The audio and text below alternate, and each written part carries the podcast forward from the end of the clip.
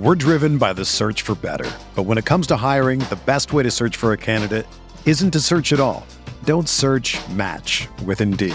Indeed is your matching and hiring platform with over 350 million global monthly visitors, according to Indeed data, and a matching engine that helps you find quality candidates fast.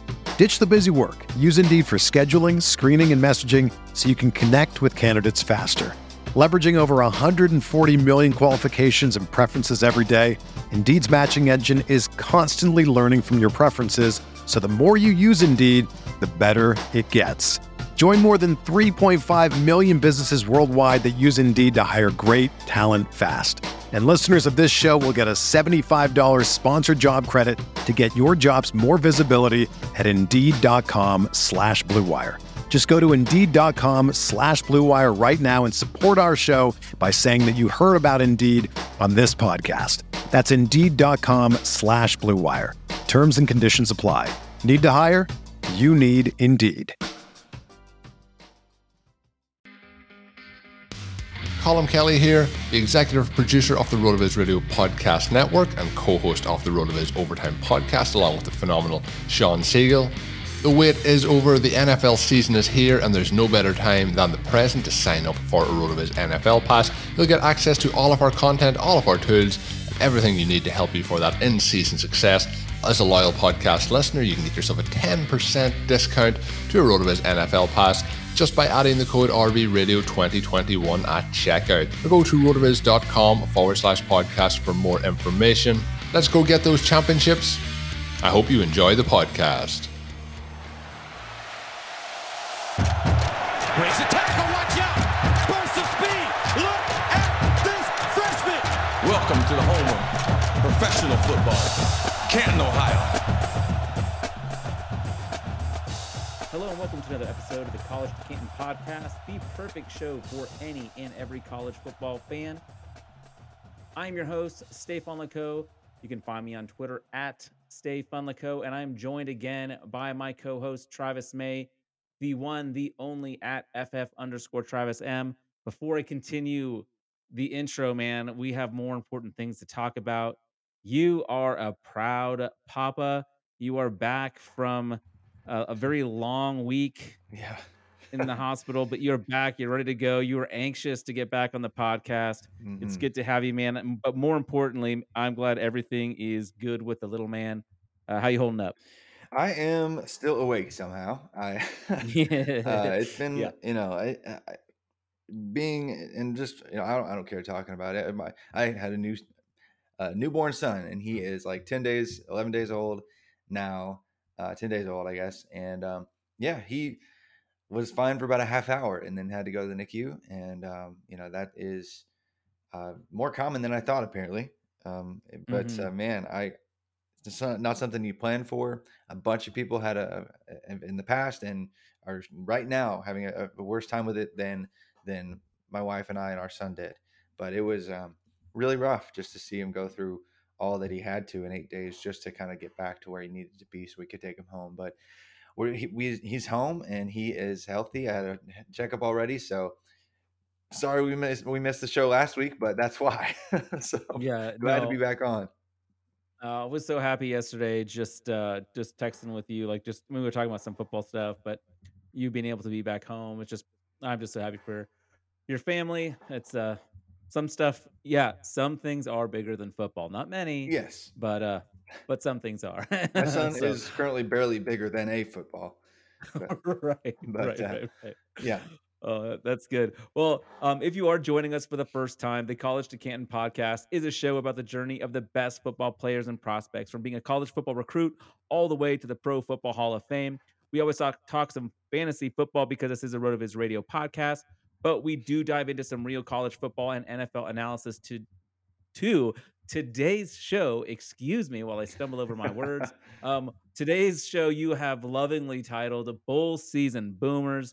I'm here Mhm. for it. What, what, what were you thinking about when uh, kind of coming up with the concept for, for today's podcast? Yeah, so bowl season boomers doesn't really have to BSB. do yeah BSB doesn't really have to do with uh, their age uh, at all. It just has to. Although some of them might, some of them might- are older. Yeah, you know what? There are a couple of guys we might talk about that are a little bit older today, but you know, just every single year, this time of year, after college football season over is over, college uh, championship weekend is over, you know, Heisman uh, hype dies down, and the bowl ge- games begin. There's always a few players that just boom, they absolutely go off in their bowl game, or like you know, for the entire duration of the college football playoff, and they they go from you know maybe this guy's a day three pick to holy cow, this guy's a first rounder, or you know, there's somewhere in between and we see guys like last year, the best example was Trey Sermon, right? Trey Sermon absolutely exploded and uh, got day two capital for no reason, no reason at all, apparently, because they ended up starting Elijah Mitchell half the year anyway instead, who they the 49ers picked much later. But it's whatever. Yeah. Yeah. I, yeah. I ended up with zero shares of Trey Sermon because people overcorrected like they always do because you know this bowl season boomers thing is real like that like there's this explosion and we we don't know if it's real and so we're, we're here to help you sift through that and kind of know what to expect from a few players and uh, some names to watch that could really see their stocks rise and um, you know ones that to actually believe in that if it ac- actually happens so that that's where yeah. where it was Yeah, no, I, I thought it was a great idea. As a Jacksonville Jaguars fan, um, I just think of Blake Bortles with UCF, like when he had those, that great end to the season, and all of a sudden we're drafting him like way early, and yeah uh, now Bortling is a thing. Bortling. Bortles you, you ever watched the Yeah. good place Oh yeah, yeah, yeah. That that was the only reason I watched was Yeah, was for uh, seriously. what's his name? Was it Jason? Is that his name? yeah name? jason The actor- mendoza yeah. from jacksonville Yeah, yeah. I mean, it's just good stuff. You know, uh, you know. Um, uh, Every time I threw a Molotov cocktail, you know, every time I had a problem and I threw a Molotov cocktail, boom, I had a different problem. I actually did see that episode. That is good. Um, all right, let's let's start off with some of the um, some of the big news this week. No, not coaching. We're gonna avoid that for now. We'll we'll get into all that kind of stuff later and transfer portal stuff. But let's talk about some players that have already declared. Yeah, Um, sure. the the big one today that I heard, of course, was Drake London. Um, he's a one of my absolute favorite wide receivers. Obviously, wide receiver for USC, currently injured, uh, but went ahead and declared anyway. Uh, Matt Corral, of course, uh, he hasn't officially declared, but he did say he was playing his last home game. So unless he's entering the transfer portal, which he's not, uh, he will be the number one quarterback drafted, in my opinion. I don't know what you think about that, Travis, but um, I think he's going to be one of the first ones taken. Uh, yeah, I think Matt Corral uh, is going to be the first quarterback taken. I think right now, um, a lot of the mock drafters that are writing all the pieces right now, and even some of the big talking heads that just put out stuff, you know, just throw stuff at a wall, um, it, it- because they haven't really done any work at this point. Uh, you know, they're they're all saying there's just a lack of blue chip prospects in this class, but there's you know there's a few at the very top, and that really it looks like that's the case. Like there's when I was I, I just scraped 30 plus mock drafts here recently just to get an idea of what consensus was. Uh, you know, Kayvon Thibodeaux is up there for Oregon, edge rusher. You know, Aidan Hutchinson, uh, obviously uh, way up there. Kyle Hamilton, way up there. Uh, Evan Neal, offensive tackle, um, and then Matt Corral, and uh, there's one more. But basically, there's like six people all at the, at the very top, and then there's a major tier break. Like and Mhm. Matt Corral was the only quarterback that was just super chalky. Yes, this guy is a top 10 pick. Like he was just a first draft, first round draft pick in every single one of the 30 plus mocks I found. Um, uh, and unlike a few of the other ones, like Sam Howell, like Malik Willis, like Carson Strong, like uh, Kenny Pickett, Desmond Ridder, guys, you know, they'd be sprinkled in it, but but there's a vast range of picks where where the other quarterbacks would go. Matt Corral, uh, I, I'm confident he's an early first round pick. And and what's kind of fun about that is in a lot of Devy leagues, he is available. like you'll be able to get him in your rookie drafts because in a lot of Devy leagues, people weren't taking him because if you only have 12 teams, three Devys, four Devys, um, he wasn't a top 36, wasn't a top 48 pick in most of them. So uh, he, he could be fun for people to be able to get some sneaky value, kind of not sneaky value, but just value with those first picks, uh, kind of like Zach Wilson uh, was last year. I mean, who knows if that's actually going to work out or not. But anyway, I, I, I like it when these guys or, or like a Joe Burrow who they kind of come up out of nowhere. They're not in Devy leagues, of course. Yeah, C to C leagues, in C to C leagues, of course, they're taken already. But um, Yeah. yeah. But let's let's go through some of these names. Um, I, I mentioned um, Drake London, man, Drake- don't don't skip. Drake London. Dude had like 120 targets, by the way, in eight games. Like, Yeah. And, and and with a rotating quarterback room. yeah, like I mean, it was insane. O- over almost 1,100 receiving yards in his first eight games. Like he was leading the nation in receiving yards. I think for like two or three weeks after he went down with injury. Like it was, it was just like uh, Derrick Henry in the rushing title. Uh, it's just like he's like still second or third right now in rushing yards. It was like Yeah. that for a long time with Drake London. Yeah, it's crazy. So exploded, man. Um, I mean, is it too easy just to call him like if people have, who haven't watched him play, just like Mike Evans Jr.? Like, is that too easy of a comp? No, I not, well, it might be too easy because it's probably a really good one. Um, Yeah. and and Like, dude didn't he didn't get much separation, but he will catch anything. like, Oh yeah, and Mike Evans, like it, it- it's hard to really comp anybody to Mike Evans because let's be real, the dude had seven straight one thousand yard seasons. Like that's not normal. Like that that doesn't happen right. ever. And so uh, we're not saying he's going to have that outcome. He just he plays very very yeah, similar. similar, sim- similar athletic profile. Yes. um, is how I would put that. And then uh, a couple other wide receivers that, are, of course, are worth mentioning. Uh, your boy David Bell. Um, yeah. Purdue declared- boiler up. Question: Are you so Purdue's been producing some some pretty good wide receiver talent lately? Seeing him go early, does that make you happy as a Purdue fan? We're like, yeah, come to Purdue because you can leave early, or do you wish he- would stick around another year just so that Purdue would be a little bit better off? No, I see. I, I think it's just uh, better for the health of the program. It's like we have a long term, you know, like we can get these guys back and they declare. It's just it's just Mhm. how it goes. Like if you're good enough, you declare early. Like that's just we here at Rotoviz love guys that declare early. Like the NFL loves guys that declare early that are young enough to uh, and good enough early to make an impact uh, because it means they're probably going to do it again.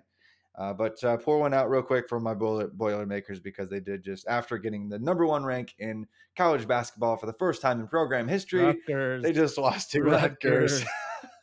but Yeah. anyway, this isn't the college I- basketball I podcast, and I'll probably cry if we continue for too long. So, David no, no, Bell, good, good. Back to the good things, but I, I, I- I saw uh, Pro Football Focus. Uh, I can't talk. Pro Football Focus get lit up because they had him like wide receiver ten or something, which is absolutely hot steaming garbage.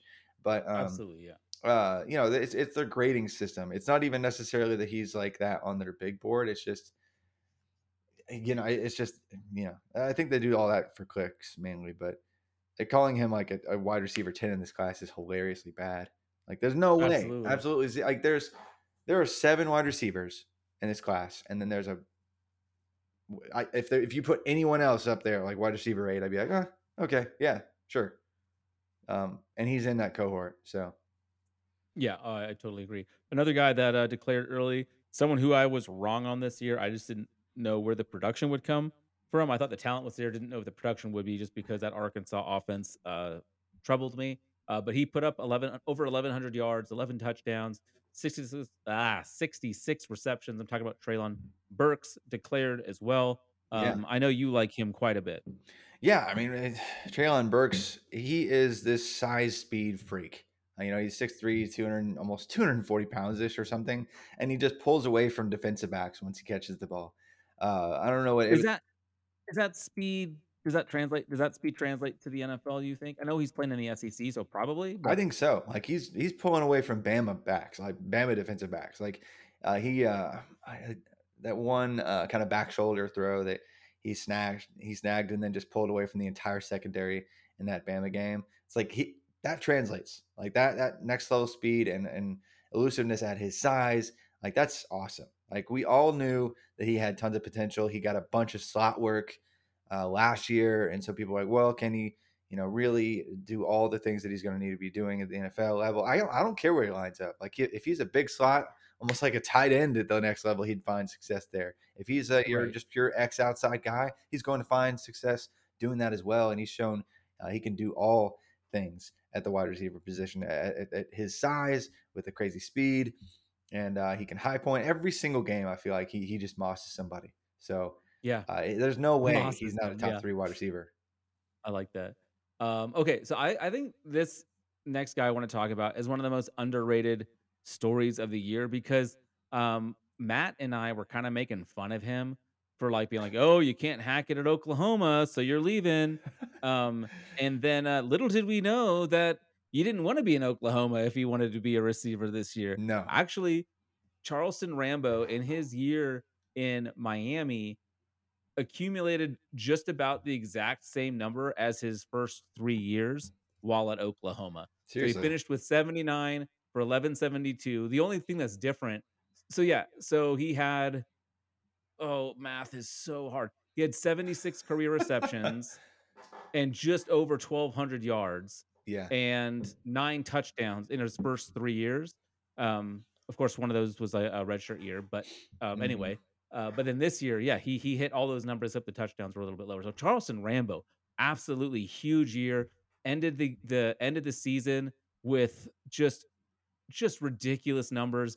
Over hundred yards in four of his final five games. One of them he had 95 yards in, so just missed. But another one against Georgia Tech, he had 210. Like the man just balled out to end the season. Charleston Rambo, I think, um, not as big as some of these other guys we're talking about, but he he he adds a different element. And now we have talked more about Charleston Rambo on this podcast Than we ever have. than the than, than than the other wide receivers that are most definitely going ahead of Yeah, him. but you know, I mean, it's and he's he's one of those guys. That I'm not sure. Like some of these guys who've declared early already. I don't know. It's going to be weird because uh, we don't even know if they're going to play in their bowl game. Like they could help their stock though if they if they do. Like Mhm. because if he plays Wazoo, like Washington State, like I think he could crush their Yeah. secondary. Like I think he could find success uh, and and have another huge bowl game, and then people look around and go, "Oh wow, Charleston Rambo."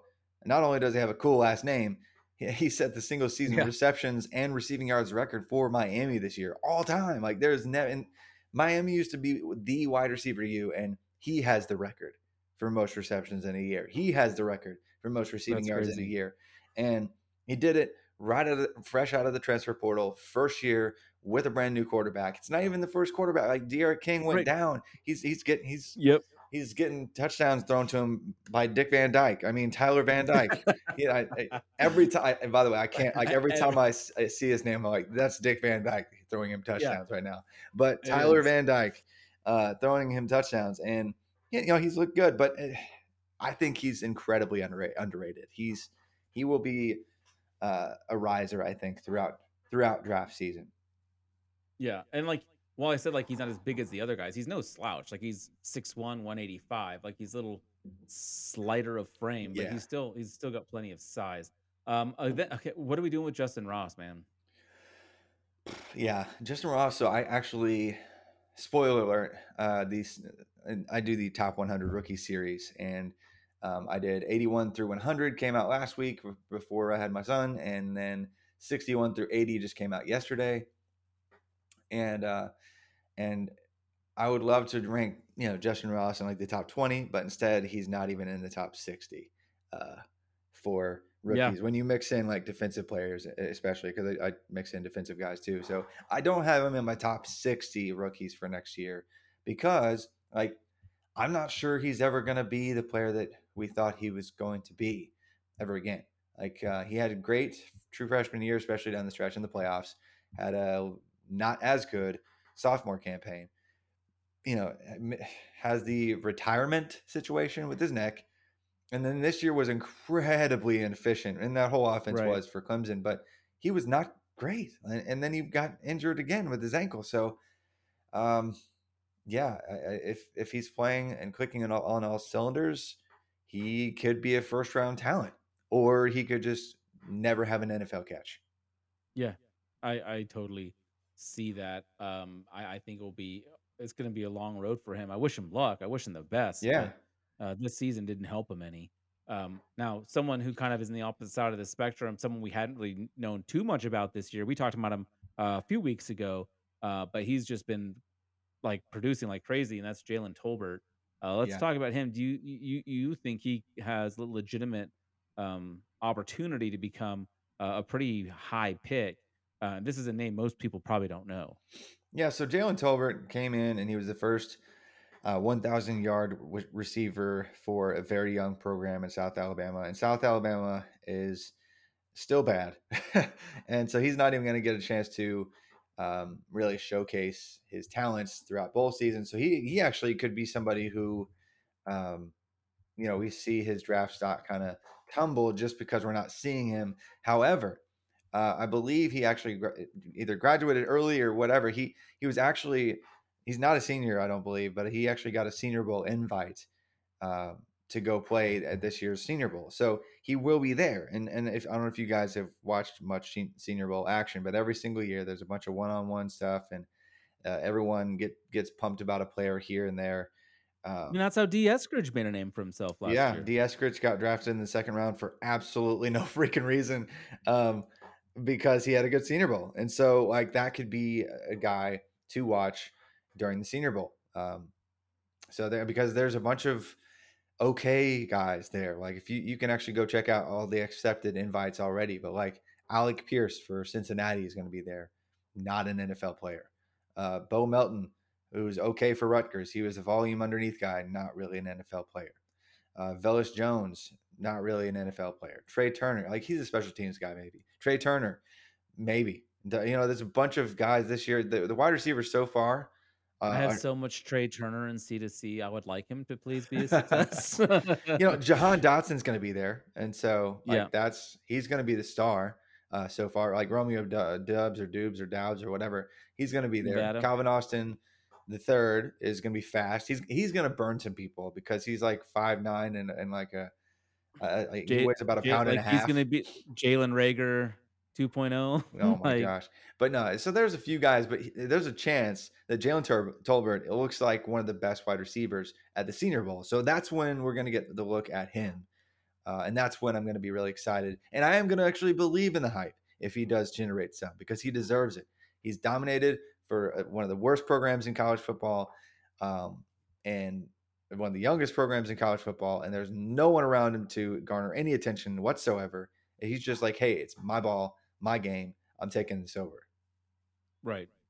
Yeah. Well, that's good, man. Let's talk some running backs here. Um, we've got uh, Ricky Person from NC State, right? Yeah, which is weird because like everyone else Yeah.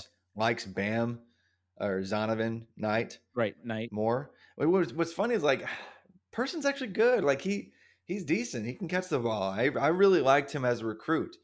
Um, he's he's somebody who every year there's like that one running back that uh, gets drafted in like round five ahead of somebody's favorite sleeper, uh, or six or ahead of somebody's favorite like running back prospect, like you know Benjamin or something like that. Stop it. That hurts. That's too close to home. Too soon. Okay, but uh, and, and and like Trenton Cannon was that guy a couple years back. You know, it's like what? Like I knew who, I know Yeah. who that is, but what? And Yeah. and so like Ricky Person is going to be that guy this year that nobody liked in Devy leagues outside of like when he was a freshman. Everybody liked his teammate better, and then he gets drafted ahead, ahead of his teammate anyway, and uh, gets some reps in his first year. And we're all sitting here in in like October, like, how did this happen? How is he on my roster right now? Right. Yeah. I like it. Uh, another guy we've got, again, kind of a surprise. Uh, the Hurricane Zone, Cam'Ron Harris. What do we think about this? You and I kind of were into him for like three weeks last year. Yeah. So he actually looked good uh early early last year and did he got like dinged up pretty early though. Uh and then he got dinged up again this year. And so it's just like man, like when he's healthy and he gets a full head of steam behind him, he he can be really good. He, and he can be um athletic enough to make plays. But at this point he just looks like a day 3 back most likely. Uh if he kills it in his bowl game though, he could recapture some of that magic because we've seen the, the, the peaks of his career have been really, really good. And Yeah, so he's going to have one more opportunity to uh, put a- put a uh, you know kind of like a stamp on the end of his career that could actually get him some capital. Yeah. Uh, we only have one tight end uh, to talk about. That's Cade Otton from the University of Washington. Yeah, I mean there are a I mean, couple others that I don't think are going to get drafted very highly, like James Mitchell, uh, and missed like the whole year this year. He he is there too, but um, Cade Otton, like he he had like over fifty percent of Washington's offense in their like four game sample last year, and so the expectations were crazy high for him, right? But then he came in and he wasn't healthy all this season, and even when he was in the game, he wasn't hundred percent. Hundred percent. Like I think he oh, he finished the year with like two hundred fifty something receiving yards and like one one score. Uh, not great, but um, It was a rough offense. yeah, it was a rough fair. offensive. I mean, the, the coach got fired. He's gone for a reason. Overall, yeah, overall it was rough. But, But- yeah, he, but he he, didn't help. He had 250 total yards and Yeah. one touchdown this year. yeah, and so I wouldn't be surprised though if even though he finished on a kind of a sour note. Like he is, he's like a third round pick. Like I would not be surprised at all because he's 6'4", 250 and he's got the athleticism and he was like the anchor of that receiving offense and can do that uh, and can block. So I think he grades out well across the board. I'm just a little bit too scared to rank him too high uh, right now. Uh, but you know, t- tight end five, six, somewhere somewhere in that range, I could see him coming off the board. Yeah, no, absolutely. Uh, why don't we take a quick break right here, and then on the other side, we'll jump into our bowl season boomers. Yes, sir. We're driven by the search for better. But when it comes to hiring, the best way to search for a candidate isn't to search at all.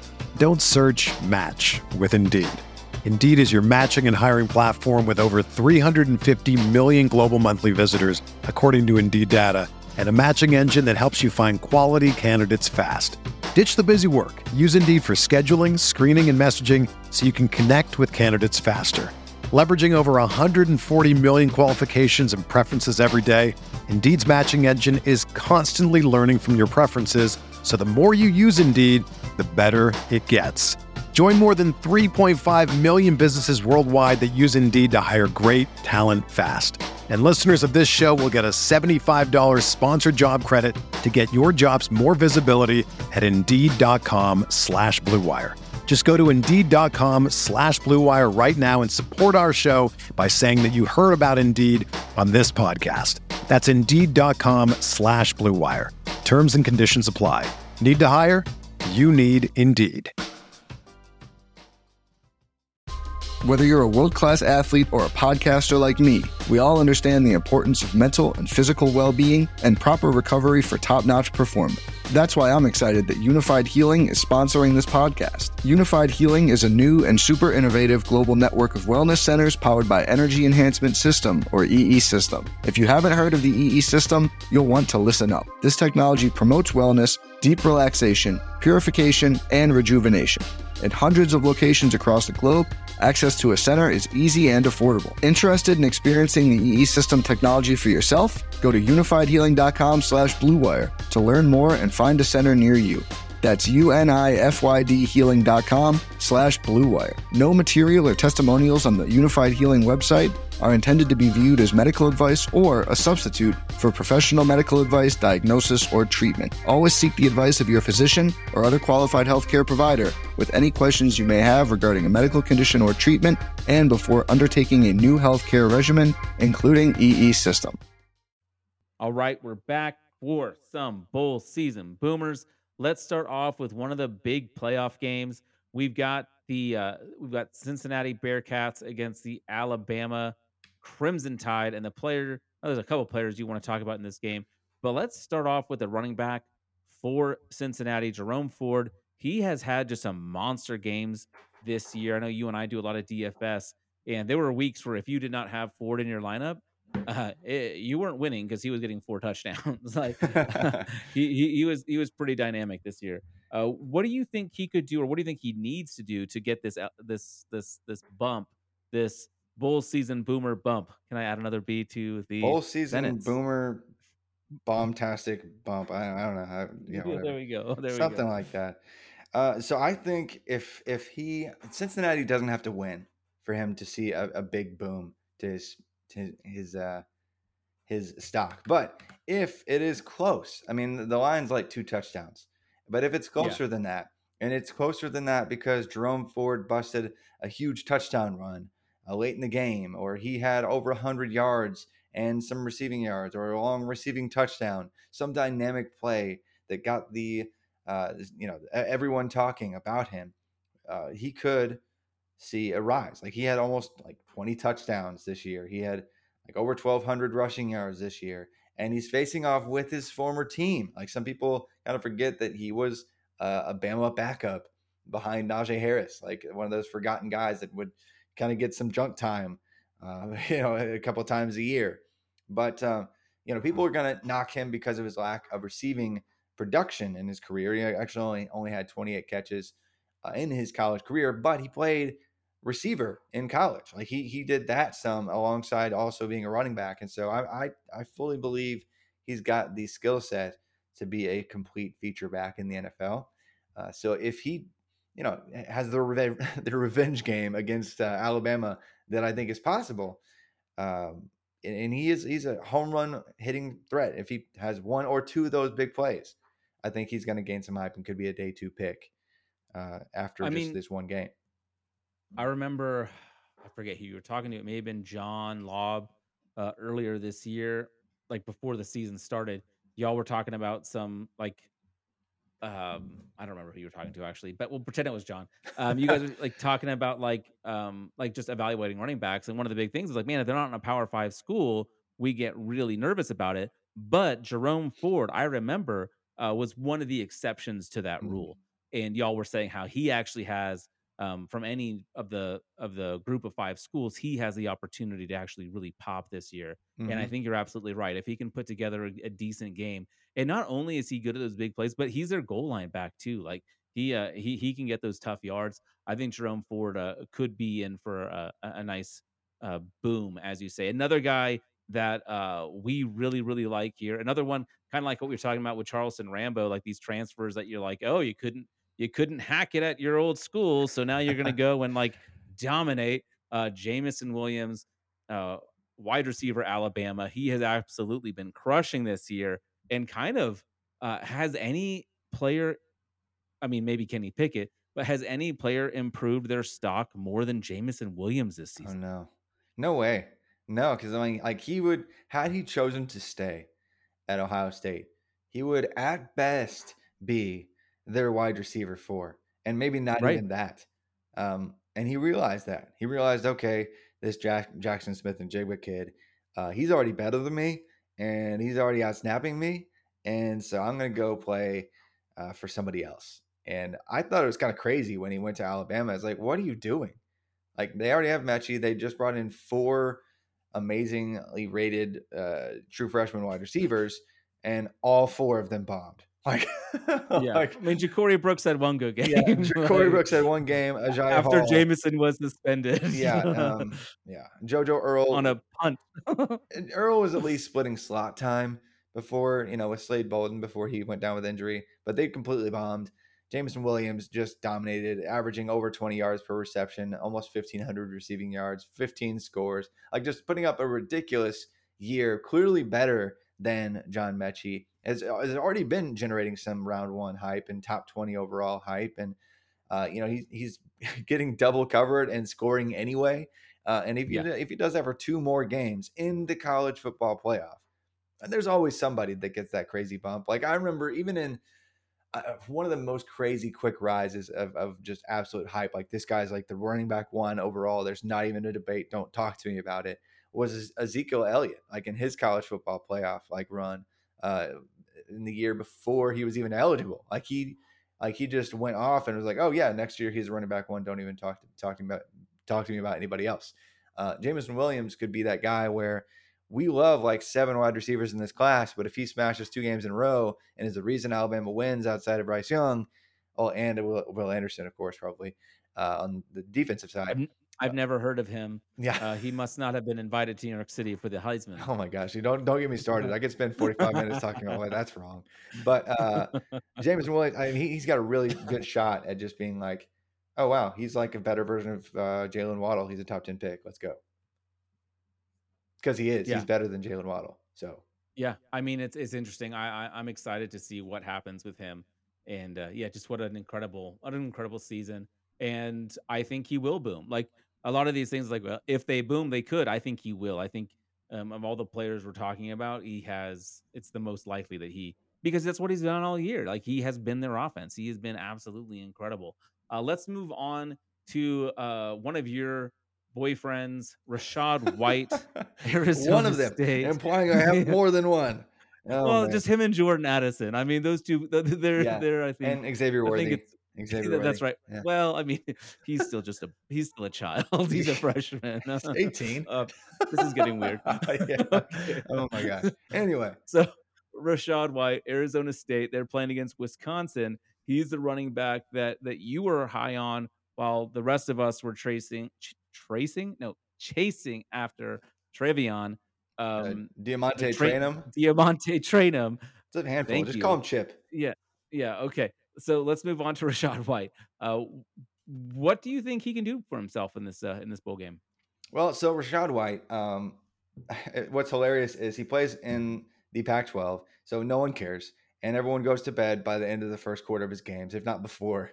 And so, like, no one has actually watched Rachaad, Rachaad White for most of his career because, like, last year he only had true. four games. He averaged like 11 yards per touch and was like the, the most efficient offensive weapon in the entire nation last year. Uh, comes out this year. Uh, Chip Trayanum is healthy, and so they're trying to do a little timeshare. And then they realize, holy cow! Every time we give this Rachaad guy the ball, like great things happen. So they were like, okay, by the way, here's 30 touches a game for like a five week stretch, and he owns it and has success as one of the most elusive backs in the nation. Uh, leads all running backs in in receiving yards per game, on top of being an incredible, incredibly elusive runner with great vision and size. And uh, so Rachaad White, man, like he's he's legit. He's a top five running back in the 2022 class, and just nobody stayed up late enough to watch him. And what's hilarious is it's like a Thursday night bowl game that starts starts at 9:30 Central against Wisconsin. So again, so again, again, nobody, no one will watch. nobody's gonna watch. But I'm telling you, watch the, the Arizona State's bowl game against Wisconsin. I know it's Wisconsin's offense, and it's gonna be gross on that side. Besides one Braylon Allen, if he's you know gonna be in that game, and who's an amazing uh, prospect that we talked about just I think two weeks ago. But Mhm. seriously, Rachaad White has a chance because if he kills it against Wisconsin's really sturdy run defense, and then he, he he's actually going to the Senior Bowl, like we talked about Jalen Tolbert going to the Senior Bowl, and then if he shows up there and is like the best running back there, which he actually has a great opportunity to do. Like if you look at the guys who have already, there, there aren't many running backs who have committed, but the list is not great. It's like D'Vonte Price from Florida International, who's okay. Like he, he'll get, he'll stick as an undrafted free agent. Dameon Pierce, again, he'll stick, he'll stick somewhere as an undrafted free agent out of Florida. Uh, James Cook, uh, uh, well, hey everybody, it's Dalvin's brother. Uh, that's about all he has going for him. Abram Smith ran behind the best offensive line in the country this year for Baylor. He's okay, but so far it, it looks like he could be the best running back there. Oh yeah, and Brian Robinson also accepted a Senior Bowl invite, but he's again just kind of eh, he went to Bama. He's, he's got a cool yeah. helmet, whatever. But um, Rachaad White is is the best back there at the Senior Bowl, so he's going against some steam at some point. Uh, somebody's going to start realizing, holy cow, this guy's one of the best in the game. Yeah, no, I love it. Um, I mean, I, I mean, I don't love it because I was a. Anyway, we don't have to get into my. because you because you won't train him. It's it, you actually Yeah. have train him in leagues. Oh yeah, multiple, Oh man, multiple. I yeah I. Yeah okay. I'm Well, sorry. I'm I hate to rub it in, but I love to rub it in. Yeah. I, I have like I four Rachaad White in Devy leagues. you know, you know who I want to name two players that no one has in Dev, Devy leagues because they both play for Western Kentucky, and that's Bailey Zappe and his wide receiver, five foot nine, Jerreth Sterns, who if he does in the bowl game what he did against UTSA last week, will finish the season with about two thousand yards receiving. Like the guy is yeah, just putting up numbers like a maniac. If you had him in college to Canton, you well, congrats, Yeah. and you are probably sitting on a little bit of cash right now. I had him and Bailey Zappe in the same league in one of them. Uh, like I had, I think I had. That's what you call a, a winning stack right there Yes. Oh my gosh. It's it's the best DFS stack every single week. But Bailey Zappe and Jerreth Jerreth Sterns, not Jared, Jerreth, uh, Jerreth Sterns. Um, that connection's been fantastic. Uh, Zappe had like what five five thousand yards or something silly. Um, yeah, and I, I mean a and lot of people playing App State. and yeah, they're playing App State in their bowl game. So if they go off against one of the best defenses at their level of play, uh, around their level of play, uh, it will be uh, a great thing for both their stocks. Because Zappe, he reminds me of somebody who could be a Minshew. Like get the stock. He doesn't have like all the physical uh, stature and all like the crazy rocket arm or whatever, but he's he can just run an offense. He can he can hit all the throws uh, and he does it at, at high volume, and he's done it for for a few years now. Uh, we just didn't really care because he was playing for Houston Baptist for for a lot of the time. Right. But Houston Baptist, seriously, they they threw the ball like 54 times per game last year, uh, and they actually did pretty well against some some Power Five competition. And uh, then all their entire offense transferred to Western Kentucky with their offensive coordinator and took Western Kentucky from a really bad five and seven team to a really good eight and four team that like had a seven game winning streak and went to the Conference USA title game only to lose to a one loss UTSA game uh, team. But uh, Bailey Zappe, quarterback, Jerreth Sterns, wide receiver, both of them deserve, I think, at least round five capital. Yeah. Are you worried or worried at all that Zach Kittley, the offensive coordinator for um, Western Kentucky, has taken the job at Texas Tech and probably won't be coaching this game, like won't be calling plays? Or do you not really think it will matter that much because it's one game and it's against App State? What do you, what do you think? I think Or it's just the one system's game. already in place. It's become they know what the drill is. Like all like, hey, look, it's Tinsley, it's it's Sterns, it's a lot of the same base plays. They run a lot of action off like a bunch of stack plays. They a bunch of the same looks with uh just kind of stacked. It's it's it's not a crazy. It's an air raid offense, you know. Uh, it's not crazy complex. Um, it's a lot of quick hits to Jerreth Sterns underneath, and a lot of uh, double moves to Michael Tinsley over the top, and and that's just what they do. And it's it's going to be fine. But I think they'll they'll have some success. Yeah. Uh, I hope you're right because that's that's a fun offense to see when they're clicking, and it will be fun to see. Um, it'll be fun to see what uh what Kittley can do at Texas Tech, especially if like Quinn Ewers does end up there or something like that. Oh, that could be that could be dumb. Yeah. that w- that would be pretty fun. Yeah. Um, let's move over to um, kind of a game that uh, you, you we get to see um, Kyren Williams, one of the running backs that you like an awful lot, go up against a pretty tough Oklahoma State defense. Mhm. Uh, Oklahoma State team that was inches away maybe from Yeah. making the playoff. I don't know if they would have made it in. I mean, Uh, that that Desmond they would have had an argument. Oh man, when Dezmon Jackson dove for the pylon, just barely missed it by two inches or something. Yeah. I was like, oh, you know this it? Oh man, no, no, no, it's not. So But I was hanging Christmas lights on my roof when that happened. I was watching on my phone. I was like, "Oh my god!" I was like, I almost fell off the roof. Um, but I, I had a lot of money on Baylor money line, so I was not, I was not disappointed. But it felt like a very un. I felt very lucky, very fortunate to get that one. But let's talk Kyren Williams, another running back that you've been excited about for a couple years now. mhm. Um, he gets his opportunity here against Oklahoma State in in a pretty big, um, pretty big bowl game here. Uh, two really good teams this season. Uh, what do you think he can do for himself, and, and what do you think kind of the outlook, the realistic outlook, uh, maybe even regardless of this game, like maybe if he has just a floor game here and then also a ceiling game, like what impact that could have on on his draft value? Yeah, so people take one look at uh, his stats somewhere and, and like, oh, he's only like 200 pounds, like pass, you know, and they they don't realize that he's like the best pass pro running back in the nation, uh, probably by a good margin. And so teams are going to value that, and there's absolutely no way he doesn't get at least round four capital, if if not pretty safely uh, day two capital this year. Um, and Notre Dame's offense started really gross. Jack Coan is terrible, whatever, yada yada yada and uh, it was bad. The offensive line they they were replacing uh, some parts there, uh, but down the stretch, Notre Dame kind of tightened things up, and lo and behold, so did Kyren Williams. Like he went from not having any 100 yard games uh, to having two back to back that were like 200 or more, and and he was just like, okay, hey, I'm back. I'm I'm ready for the NFL now. Uh, so he he dominated. Uh, USC, he dominated North Carolina, he dominated Navy, he dominated, you know, a few other teams this year and uh, showed that, hey, he, he, he's still one of the best in the game.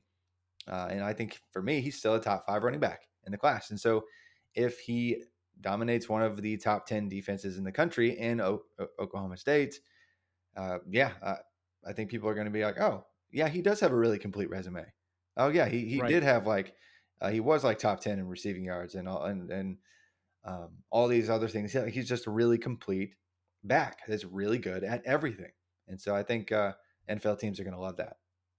and the fact that like he was able to produce even with a talented back like Chris Tyree there and and and outproducing him uh speaks to like he's able to to to stand up against some competition as well. This is also a New Year's Six game they'll be playing, you know, um in the Prime Fiesta time. Bowl. So there yeah, there'll be a lot of eyes on this one Yep. for sure, which I mean uh it, it does make a difference regardless of what we might think should make a Yeah, difference. It it's not going to be Thursday night at 9:30 p.m. Central.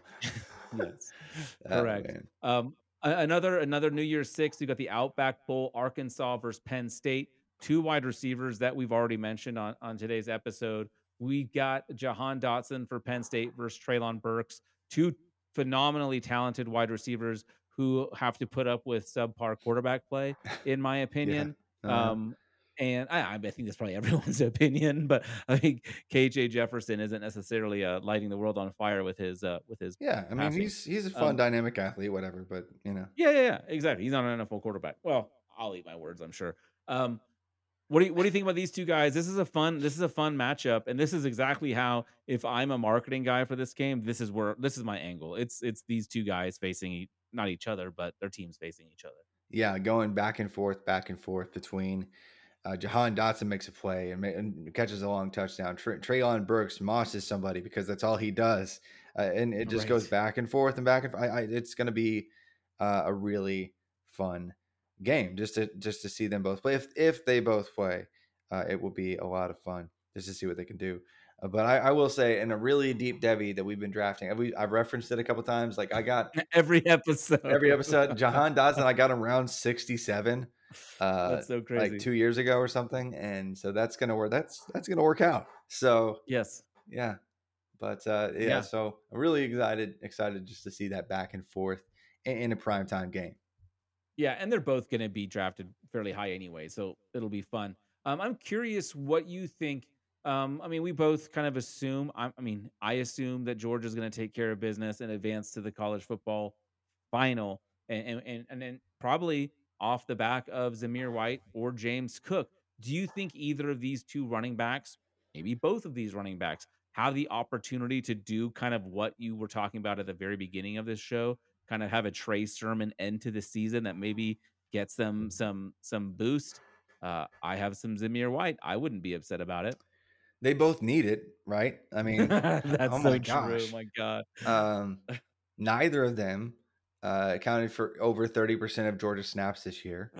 Uh, like they were still throwing in some Kendall Milton, Daijun Edwards, uh, whatever it is. Like it's just every year, I just keep waiting for these guys that we have really high Devy values on, like James Cook, really high, highly recruited guys. Amir White, running back one in his class, but he's torn both Crazy. ACLs at this point, and and he's just never really been the same, right? Like he just hasn't looked like the same player that we thought he was going to be, and so one of them needs to go off right now. James Cook has a has had a couple really difference making games where he's gone off. I think it was the Tennessee game and maybe one other where he just really looked good, like like an actual. Oh, that's a pro running back right there. Oh, that's like Dalvin, but maybe just a little slower. you know, I, I, would hate to live in that shadow because he is just a little bit smaller. He's just a little bit slower. He's just, you know, I, I hate it for him.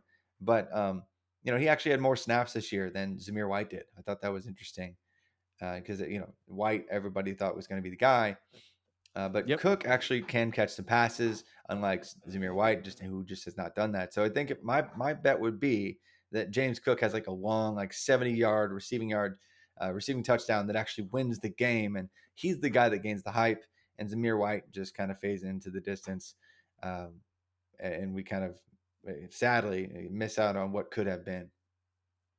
Yeah, uh, sadly indeed. Uh, another running back in that same game that deserves to be talked about um, is one Hassan Haskins. Um, he he played really well uh, while Blake Corum was, you know, sidelined by some injuries. Even when they were splitting the load, uh, Haskins has been able to be very productive. Do you think he has the opportunity to garner some some NFL buzz, or do you think you know the talent's not quite there for him to to get what maybe I mean I don't think many people have Haskins and Devy, but maybe I'm wrong. No, I don't think they do. Um, I think uh, he just hasn't really ever put it all together, right? Until this year, where he somehow, you know, scored 20 touchdowns, uh, nine of which he, scored in the last three games. Uh, Yeah, so crazy. he's, yeah, I know. Like, and he hasn't been crazy efficient with it, uh, but he finds a way to score.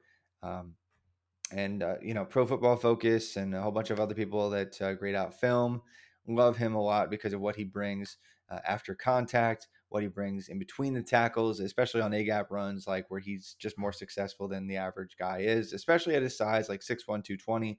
He is uh, just, you know, some might call him a plotter, but I think he's just a a smart runner, uh, a smart feature back sized runner. And so in the right landing spot, he could surprise. I think he's going to be an earlier day three pick. Um, if he has a, a boom finish here, he could go higher. But to me, right now, he's still like in the top 12 ish running backs, maybe top 10 ish running backs in this class uh, at this point. But uh, he could really help himself out, especially if, if he's the reason Michigan takes down Georgia. You know, like that, that, Right. that would be monumental. Like he would, that, that hype train would just go off, like go crazy. He would be this year's Trey Sermon. Hopefully, have yeah. a better uh, start to his NFL career than Trey Sermon. But you, you know what I mean? Like with capital, he could come out of nowhere. Yeah, absolutely. I I could see him having like uh getting onto a team and really having to to fight his way. But if he was able to beat out whoever, whatever team he's on, he he could end up. I could see him like having a Chris Carson type arc. You know, getting drafted late but winning the job after you know a slow rookie year, and then all of a sudden it's yours. And then you're injured all the time, and it doesn't matter because you play for the Seahawks. I'm not going to digress too much. Uh, let's get into some defenders that you want to talk about. I'm just going to let you roll here because uh, my my IDP knowledge is uh, limited at best. I do recognize some of the names on here, though most of them, of course. Sure. Uh, but just just kind of kind of walk us through some of this. Uh, you mentioned Aidan Hutchinson at the top of the show. I think you did. Um, I don't know. I think I think maybe when we were talking, no, maybe you Maybe, didn't. pre- that was before we hit record, I think. Yeah, but- um, just talking about like Heisman and stuff. Like, but he's going to be in New York. Yeah. Speaking of uh, even though Will Anderson that has, has better stats than Aidan Hutchinson in literally every category, it's fine. Yeah. it's whatever. But uh, yeah, I'm, I won't be bitter. But it, I, I love talking IDP, individual defensive uh, players, uh, because most people don't play that fantasy football format, but those that do love it. And uh, so, I not every single year we get a bunch of just stacked first round hype type defenders, but this year we have so many. Like it's crazy. Like Nakobe Dean looks like he's going to be a first round linebacker for Georgia. Just has been, you know, uh, in my opinion, a top five, if not top three, if not top one uh, defender in the nation this year. Just his stats, his raw box score stats don't always show that, but what he forces the running back to do or forces the quarterback to do, getting pressures and as a pass rusher, being a, a fantastic cover guy in, in zone situations, knowing where to be. Like Nakobe Dean, man, he's just been amazing. And again, well, I have him in the that bummer- really nerdy league. But anyway, what are you gonna Yeah. say? I was like, I think a lot of people like me like haven't watched a whole lot of Georgia because their games aren't very entertaining No. because they've just been crushing people No. and they get up 14 points in the first quarter and then the opposing team doesn't have a chance. So it, Yeah. no one's really watched him play, unfortunately. Yeah. Uh, but definitely uh, a super exciting, Yeah. super exciting linebacker. Oh, exactly. And then Jordan Davis, who's like, I I think he's about 500 pounds and like seven seven feet tall. I think that's what it is. Uh, so he's going to be a top 10 or 15 pick. Um, and then Christian Harris, I love him as a linebacker. He might be in the first round conversation, but he's got a, a few more uh, questions than Dean does. Uh, but Christian Harris for Alabama, uh, Jordan Battle, who actually had that uh, that pick six in Alabama's last game against Georgia. Um, Jordan Battle at, at safety and DeMarcco Hellams at safety for Alabama. Like both of them could go pretty highly. Uh, Lewis Cine for Georgia at safety. Uh, Daxton Hill, my dude, uh, I love him too. Like he's been amazing for Michigan for the past couple years. He's a slot defender slash safety slash box guy. Like he's all over the field. A little bit uh, slender for his position, but again, I have him in that nerdy league, and I've had him for my But- team for two years, and so I'm, I'm really excited to see him Absolutely. gain like first round uh, hype right now. Like he's getting mocked in, at the back end of first rounds, and so that's really cool. And we've seen NFL defenses start to adjust to these players that are kind of these hybrid types, Mhm. where you see it in in college a lot more. Traditionally, we're seeing a lot more transition to this uh, in the NFL as well. Even like a guy like Jamal Adams, who's like a safety, but he's actually just like an Yeah. extra linebacker. know? Yeah, e- exactly. And, and everyone's going to be talking about Aidan Hutchinson and David Ojabo because they're the guys coming off the edge, getting to the quarterback in the game, um, you know, making Stetson Bennett, Bennett flush out of the pocket. But Daxton Hill uh, is the guy that I, I just love watching because he just zooms all over the place. Like wherever they line him up, he's around the ball all day long. Like last year, he had a stretch where he was like eight, nine tackles a game just constantly because he was always around the ball. Uh, and then this year, he's gotten even smarter just about being where he needs to be in space. Um, so, but yeah, and, and then Cincinnati, Ahmad Gardner, well, Sauce Gardner, and Myjai Sanders. Sanders doesn't have crazy sack totals, but uh, he had like over 50 pressures and less than five sacks. So he, he just needs some regression to the mean. Maybe he'll have, at the right time, he'll finally get a couple sacks uh, when it counts in the playoffs and and see his uh, draft stock rise too.